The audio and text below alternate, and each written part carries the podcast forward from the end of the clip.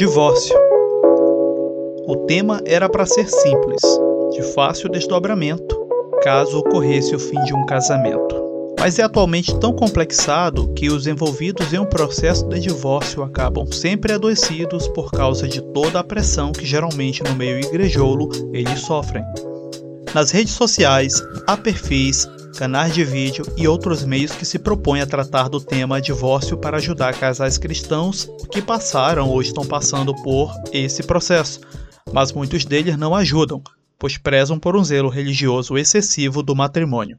Sim, infelizmente é comum que em temas como divórcio, um líder religioso, no meio evangélico para falar a verdade, faça de tudo para que o divórcio não ocorra, mas a intenção nunca é a manutenção daquela família, mas sim a preocupação com o que irão pensar da igreja que ele pastoreia, principalmente quando os envolvidos no divórcio são de altos cargos ali na instituição. Assim, ele desumaniza as pessoas envolvidas no processo de divórcio, complicando toda a situação ainda mais.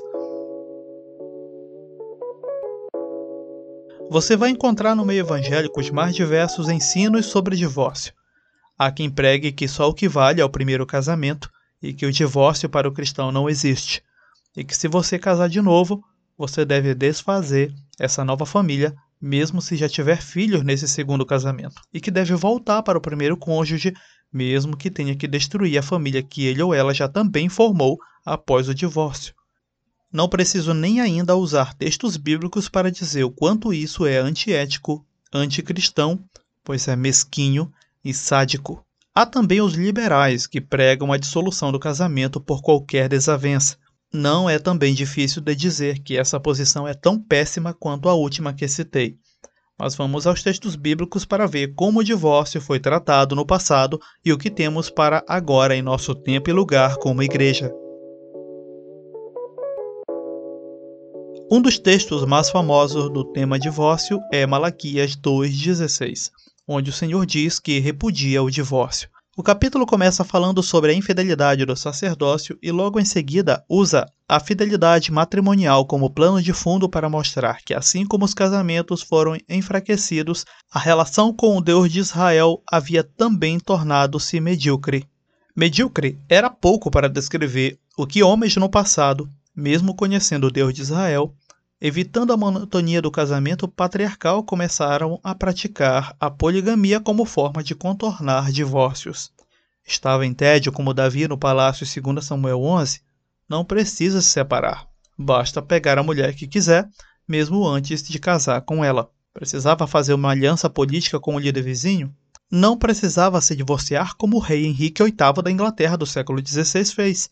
Apenas casava com mais uma mulher tal como Salomão e muitos outros homens do antigo Israel fizeram.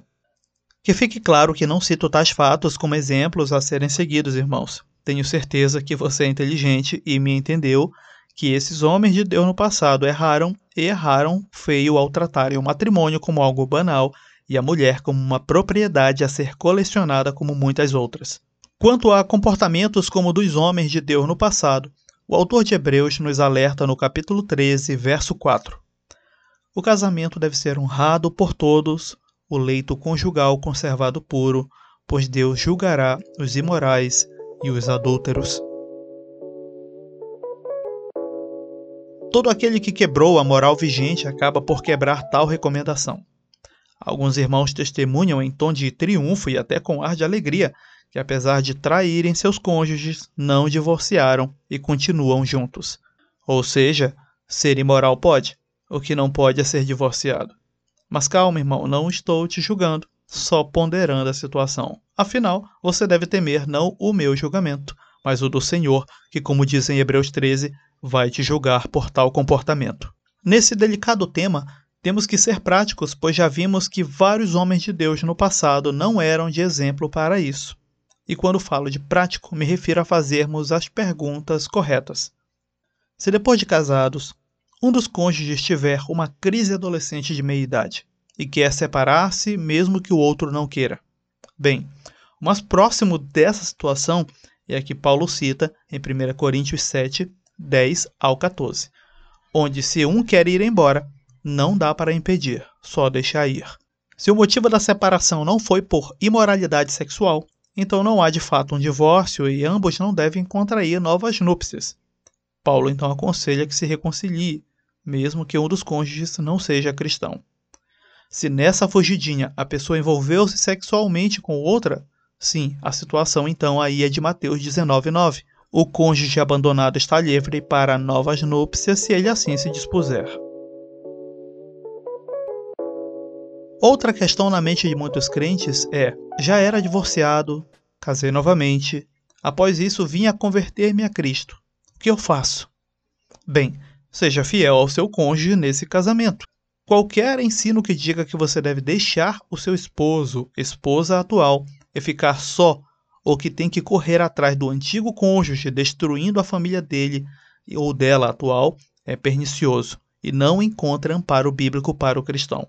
Não, irmãos, os textos de coisas assim acontecendo no antigo Israel, como Esdras 10, não te dizem respeito como cristão. É uma outra cultura, um outro contexto, onde há uma reconstrução de identidade ali novamente, e isso não é algo de exemplo para você como cristão que não está naquele contexto. Quem cita textos assim para você para amparar uma ruptura no seu segundo matrimônio está sendo mal intencionado, pois você já passou pela destruição de uma primeira família, porque iria promover a destruição desta sua nova família.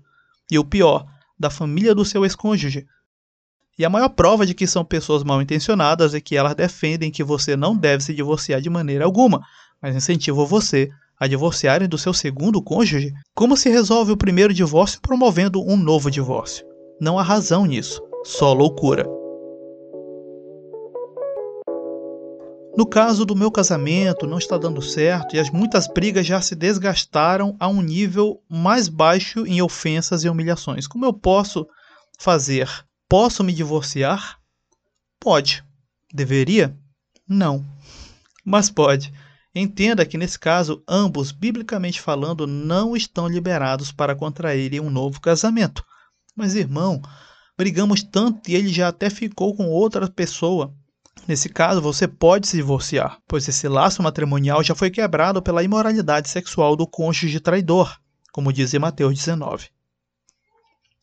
Eu de mim aconselho que um cônjuge que já traiu você deve ser deixado de lado via divórcio. Biblicamente falando, o casamento é construído pelas juras de amor, ações práticas dessas juras, o leito, o lar sem manchas e uma relação onde alguém possa ver o exemplo de Cristo para a igreja nesse relacionamento de homem e mulher. Cristo não traiu a igreja, mas a amou ao ponto de dar a sua vida por ela. Cristo chama os que são seus e prometeu que com ele estaremos para sempre. A igreja sente-se amada, acolhida e protegida mesmo nas horas mais difíceis da história até aqui.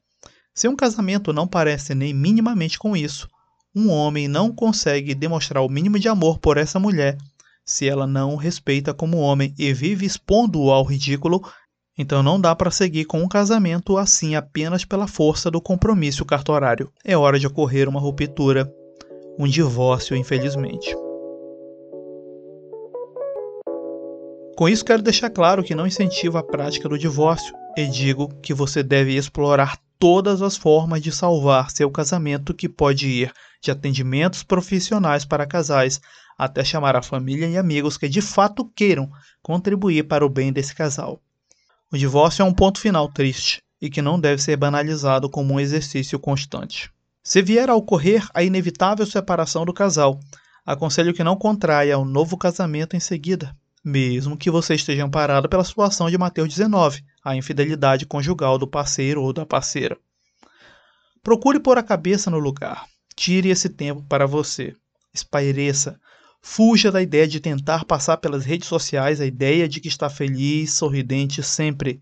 Mesmo que você não amasse mais o ex, eu sei que o desconforto do desgastante processo do divórcio durará um bom tempo.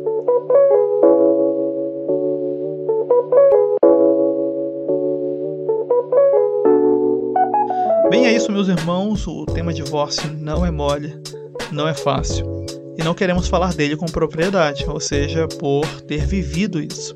Mas, como diz o nosso irmão Felipe Lopes, sempre lá nos finais do webcast, eu oro para que o Senhor guarde você e a sua família e guarde você de chegar a um ponto triste como o divórcio. É, a voz não está muito boa nesse minicast, em algumas entonações devido a essa onda de gripe. Eu acredito também que no último minicast ficou nítido isso, mas estamos aí gravando, sempre promovendo conteúdo para os irmãos e também acatando aí as sugestões nos comentários, pelo direct ali do Instagram e qualquer outro meio de contato que nós temos. Até um próximo minicast aqui na Escola de Beré.